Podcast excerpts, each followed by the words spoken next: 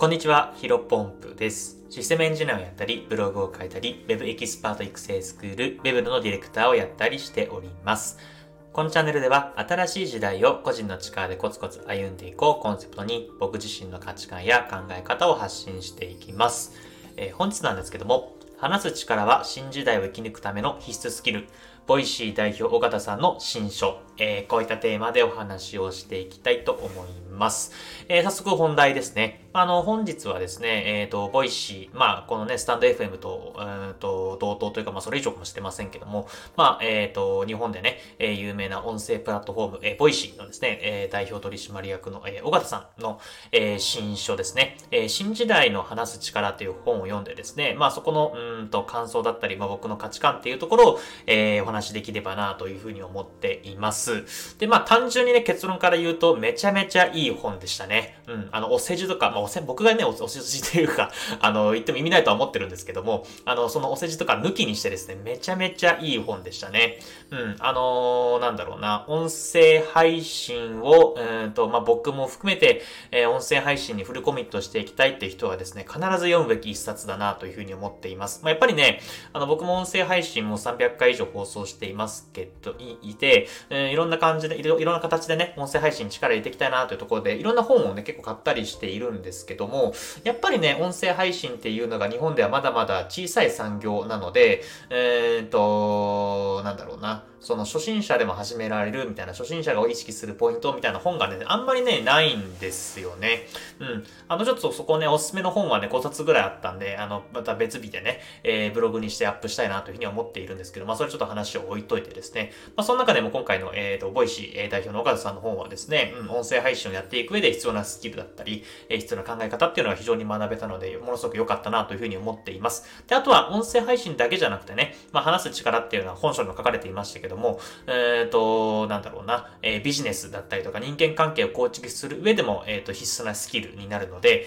まあ、ここはね、えっ、と、読んでおいて損はないんじゃないかなというふうに思っています。で、まあ、あの、結論というか、まあ、簡単にね、お話させてもらったんですけども、まあ、僕のね、えっ、と、価値観というか、どういうところにちょっとステップというか、話を移せればなと思います。えっ、とですね、まあ、なんだろうな、尾形さんのおっしゃっていた内容はですね、僕自身もものすごく思っていた内容で、もちろんね、えっ、ー、と、2017年からかな、えー、 Voicy やられていて、もう5年目、6年目っていう風にね、やっていくので、僕よりはるか、あの、やられてると思うので、なんか僕の赤ちゃんレベルだと思うんですけども、僕自身もね、音声配信っていうか、えー、話す力がものすごく大事だなという風に思ったので、えっ、と、この音声配信を行っています。うん、僕はね、えっ、ー、と、2021年かな ?2021 年の9月か10月ぐらいにこのスタンド F を始めて約300回以上ね、放送させてもらっているんですけども、あのー、まあ、もちろんね、話すスキルはまだまだ低いとは思うんですが、こういう風に、えっ、ー、と、台本なしで、えっ、と、10分間、うんと、一人語りできるようなレベルにはなってきました。えやっぱりここはね、話すスキルって、話すスキルっていうのはですね、えっ、と、ものすごく大事というか、今後生き抜く必須のスキルだなというふうに思っています。でこれなんでかっていうと、まあ人間ではね、えっ、ー、と、二つの方法でしか、あの、相手に、第三者に自分の意見を伝えられないんじゃないかなというふうに思っていて、まあ、一つは、えー、文字に書いて、文字を書いて相手に見せて、えー、目から情報を伝える方法。で、二つ目は、えー、こういうふうに音声で喋って、声で喋って、相手の耳に届ける方法。この二つしかないかなと思っています。まあ、なので、えー、自分の価値観というか考え方、あの、意見というのを伝えるためにはですね、このスキルをね、えっ、ー、と、伸ばす必要があると。まあ、どんなに自分の中で、あの、ものすごくいい意見だとか、ものすごく画期的なアイディアを持ってたとしても、それをね、第三者だったりとか、相手に伝えられなかったら全く意味がないので、まあ、ここはね、うん、結構前、2、3年前ぐらいかな。あもちろんね、尾形さんは5、6年前、もっともっと前に気づいてると思うんですけど、僕はね、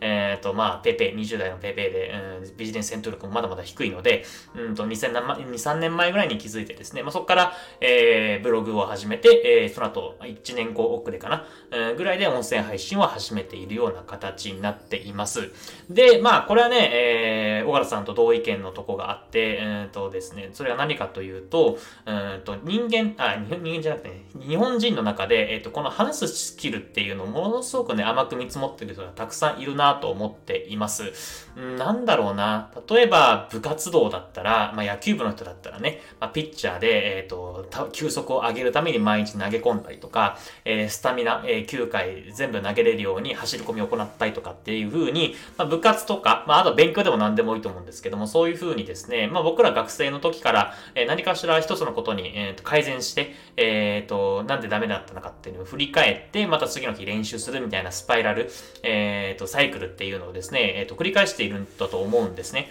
ただその一方で、えっ、と、こういうような話す力っていうのは結構甘く見られがちで、うん、それこそスピーチの練習だったりとか、こういう風な一人語りをする話だったりとか、まあ相手のコミュニケーションっていうのはですね、なかなか練習する人が少ないんじゃないかなと思っています。まあ、それこそ僕はね、えっ、ー、と、2017年に、えっ、ー、と、不動産会社の営業マンとして、えっ、ー、と、不動産会社に入社をしたので、まあ、営業マンだっただったのでね、え営業スキルっていうのを初めてその系で、そこの中でかなり学んだなというふうに思っています。まあ、それ、もしね、営業マンの職種についていてなかったら、こういった話すスキルを身につけようとも思わなかったし、まあ、そのスキルがね、えっ、と、世の中で生きていくために必要な、必要なところっていうのが、なんだろうな、重要性っていうのを全く知らないまま生きていたんじゃないかなというふうに思っています。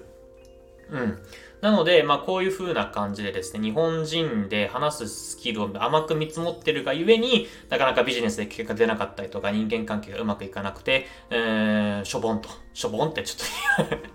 表現あれですけど、まあうまくいかなかったりするんじゃないかなというふうに思っています。もちろんこれは本書に書かれていた言葉です。で、まあその中でも、うんと僕自身もそう思っていてですね、えっ、ー、と、なんていうのかな。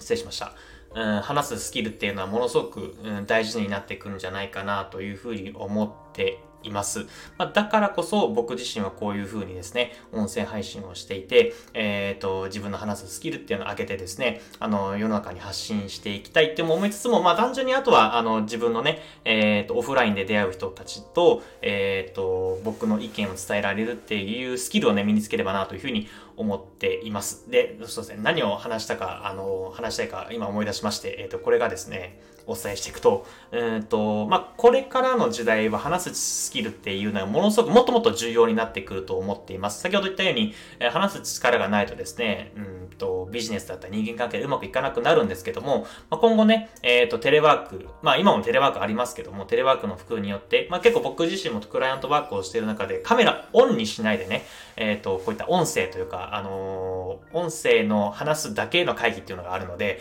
まあ、めちゃめちゃ話すスキルがね、大切なんですね。まあそういうふうにもっともっと、あのまあ僕はね、そのウェブ系の、クライアントワークをしているので、まあその流れは顕著かなと思ってんですけども、世の中の流れ的に絶対にこういったテレワーク、リモートワークっていうのはもっともっと普及してくるかなと思っているので、まあ今までだったらね、対面でなんかジェスチャーだったりとか、あの、表情だったりとかっていうので相手に伝えればなんとなく伝わってた部分もあると思うんですけど、まあカメラ、カメラオン、オフでね、えー、画面オフで完全に話す力じゃない とですね、相手に伝えられないってところはやっぱりものすごく大事になってくるんじゃないかなと思っています。で、あとは、えっ、ー、と、まあ、今後ね、よく言われてますメタバースっていうところが、えー、もっともっと普及してくると思います。まあ、ここはテレワークに似ている部分もあるんですけども、うん、実際にメタバースだと、まあね、顔だったりとか、アイコン、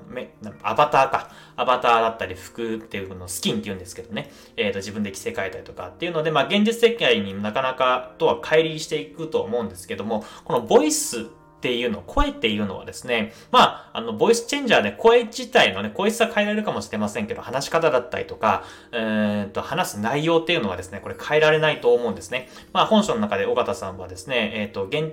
声は、えー、メタバースに持っていける唯一の、えーと、現実のものというふうに、えーと、書かれておりました。これはね、ものすごくいい表現だなというふうに思っていて、まあ、今後ねリ、リモートワーク、テレワーク、そしてさらに進んだメタバースの中で、えー、仕事をしていく中ではですね、こういった感じで、えっ、ー、と、音声の重要性というか、ものすごく、話す力の重要性というか、ものすごく大事になってくるかなと思っているので、まあ、引き続きね、やっぱり僕があの1年前に、1年以上前にこの音声配信にフルコミットしようかなというふうに思った決意は間違ってなかったなというふうに改めて思ったので、えー、引き続き音声配信をやっていきたいなというふうに思っております。まあ、あとはね、ちょっと雑談というか最後話になっちゃいますけど、やっぱりね、 Voicy でね、えっ、ー、と、僕自身も発信していきたいなというふうに改めて思いました。うん、もちろんね、 note、あ、すいません。えっ、と、 stand FM でね、えっ、と、こういった配信させていただくのはものすごく光栄なんですけども、やっぱり、うんと、トップが、えー、僕の、えー、同じような価値観でやっている、うん、音声プラットフォームで発信していくのが、うん、なんだろうな、僕自身の高みを目指すとか、えー、スキルはより上げていくに関しては、